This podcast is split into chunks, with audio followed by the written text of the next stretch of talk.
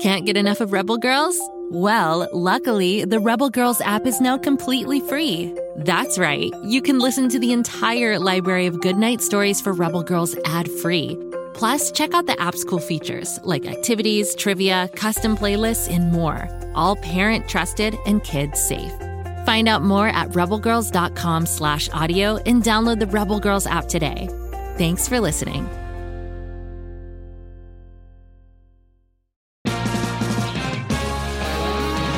The Boar Knight, a fantasy musical podcast suitable for all ages, brought to you by Fool and Scholar Productions. Follow Nathaniel the Boar Knight and the friends he meets along his journey as he's bitten by a wereman and must break the curse before the full moon. Listen to The Boar Knight wherever you get your podcasts or learn more at foolandscholar.com. And daring,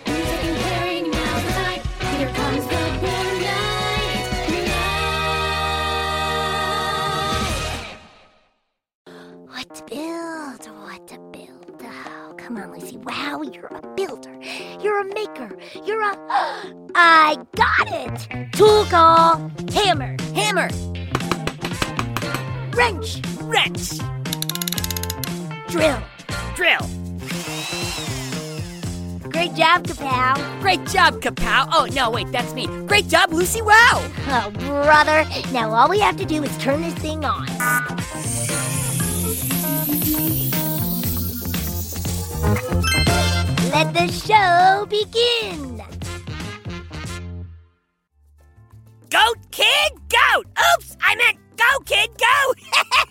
My bad! Welcome back to Pflugerville! It's me, Kapow! Beaming into your ears all the way from Lucy Wow's barn. Alongside me today is the co-host with the co-most, Guy!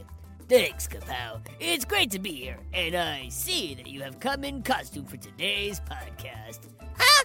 What do you mean? I'm not in costume! But you're covered in tape, and today's inventor is the inventor of tape. Oh! Yeah, I see how your mind got there. Ha! No, but this tape isn't a costume.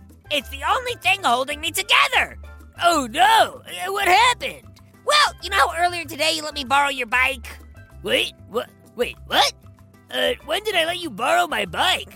Hmm, ah, well, I thought you said it was cool. But, you know, you were dressed like a chicken, so it could have been a dream. Anyway, I borrowed your bike and I was riding around having fun when I realized it would be fun to take a nap too. No, hold up. Did you take a nap while riding my bike? Yeah! Brilliant idea, right? No! You should never go to sleep while on any kind of moving vehicle. Huh? Well, now you tell me. Anyway, I sort of crashed your bike and dinged up some of my parts. But I didn't want to go find Lucy for a tune up and miss our podcast. So instead, I just used tape to do a quick fix. As you know, tape can fix almost anything. But uh, what about my bike? Was it banged up too? Yep, it was banged up. And delicious. Uh, uh. Delicious! Ugh, did you eat my bike, Kapow? Um, Guy, we're doing a podcast about Richard Drew, the inventor of tape, not your bike. You need to focus. Fine, I'll focus on today's inventor. But afterwards, we're gonna talk about you eating my bike. What bike? Uh, ah. Uh, okay, stay focused, Guy. Deal with that later. All right, I'm ready. Richard Drew was born in St. Paul, Minnesota in 1899. As a kid, he needed money, but he didn't get a typical job. No, Richard was different. Instead of working at a store, he got a job playing the banjo in dance halls. You know, I can play banjo music out of my butt. Could Richard do that? No, Kapow. Anyway, in order to save up enough money to attend the University of Minnesota, he had to play a lot of banjo. But he was determined, and after many long nights with sore fingers, he had saved up enough for tuition. But once he was there, it turned out college wasn't for him. Correctamundo, guy! Luckily, there are many paths to success in life. You don't have to go to college. So, Richard left school and got hired as a lab tech by the Minnesota Mining and Manufacturing Company. later known as 3M. Now, 3M these days is a huge American company that makes all sorts of stuff. But back then, it only made sandpaper. Now, Richard was a talented tinkerer and a passionate dreamer, but in those early days at 3M, no one cared about those talents. In fact, they didn't even let him make sandy paper. Instead, they sent him out on the road to deliver sandpaper to car makers. These car makers used the sandpaper to smooth out the metal car bodies before they painted them. Now, in the 1920s, two colored cars were the coolest cars on the block! But painting a car half one color and half another is tricky. Back then, painters would glue newspaper on half of the car while painting the other so that the colors wouldn't mix. But it wasn't a great system. The glued on newspaper was hard to get off and left a sticky mess behind. While delivering sandpaper, Richard saw the problems that the glue newspaper combo caused, and he started to wonder if glue and newspaper worked so poorly, what would work better? It's the kind of question that triggers the power of invention. I love those kind of questions! Same, Kapow. With this power of invention grooving, Richard spent the next two years trying to solve the problems. He experimented and experimented with stickiness, using everything from vegetable oil to tree gums. Yummy, but not effective. Now, one of his bosses at 3M didn't love showing up to work and seeing Richard doing these experiments. He told Richard to quit fooling around and get back to delivering sandpaper. So Richard did, but he couldn't turn off his power of invention, so he kept doing his sticky experiments after work.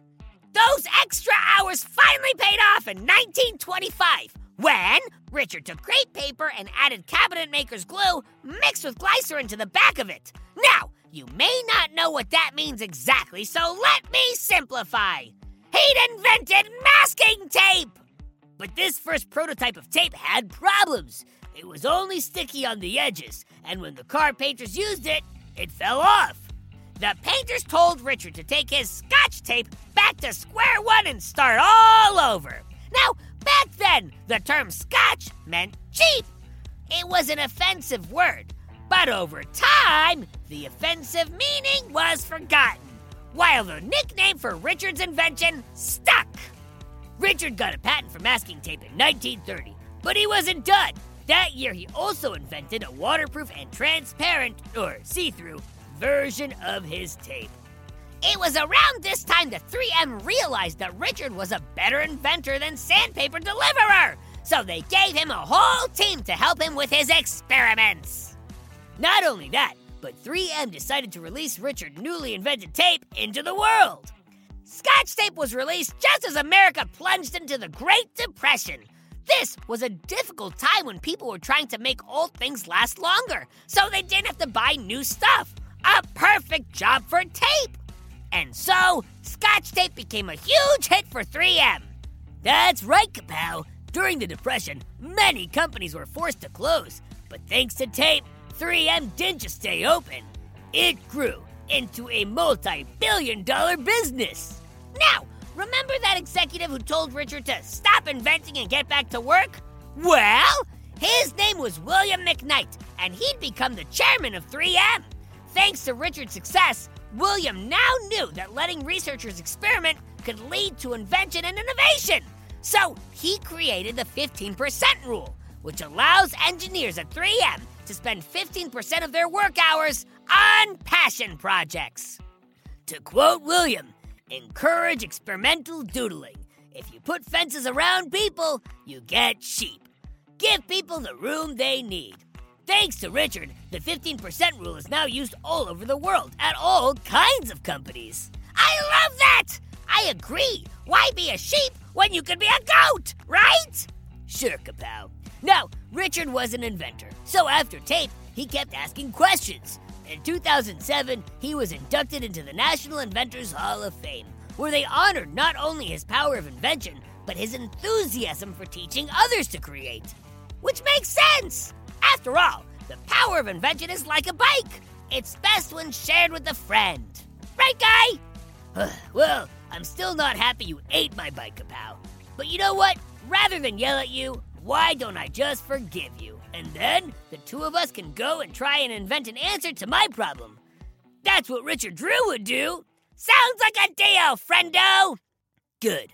But before we go, dear listeners, if you've got a question about tape, Richard Drew, Pflugerville, Kapow, or me, Guy Neville, send it to guy at gokidgo.com. Or to me at kapow at gokidgo.com. Oh, and one last note! I get a lot of excitement as Lucy Wow's sidekick. Sometimes it overwhelms me and I just, well, you know, faint. But today I got the most exciting news and I, and I, oh, easy kapow, deep breaths, don't faint. I'm on a t-shirt and a hoodie and a sticker. God, I'm famous! The most famous mechanical pygmy goat to ever live! Go to GoKidGo.com and check me out! And as always, go kid go! Go kid go! Go, kid, go.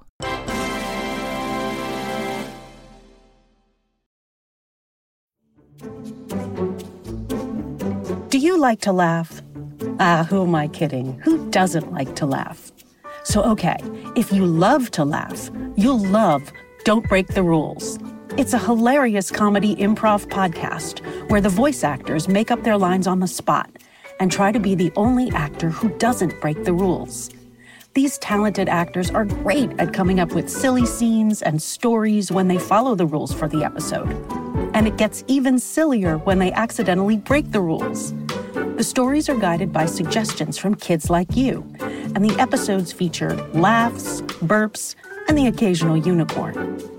So if you'd like to giggle and play along, be sure to listen to Don't Break the Rules wherever you listen to podcasts.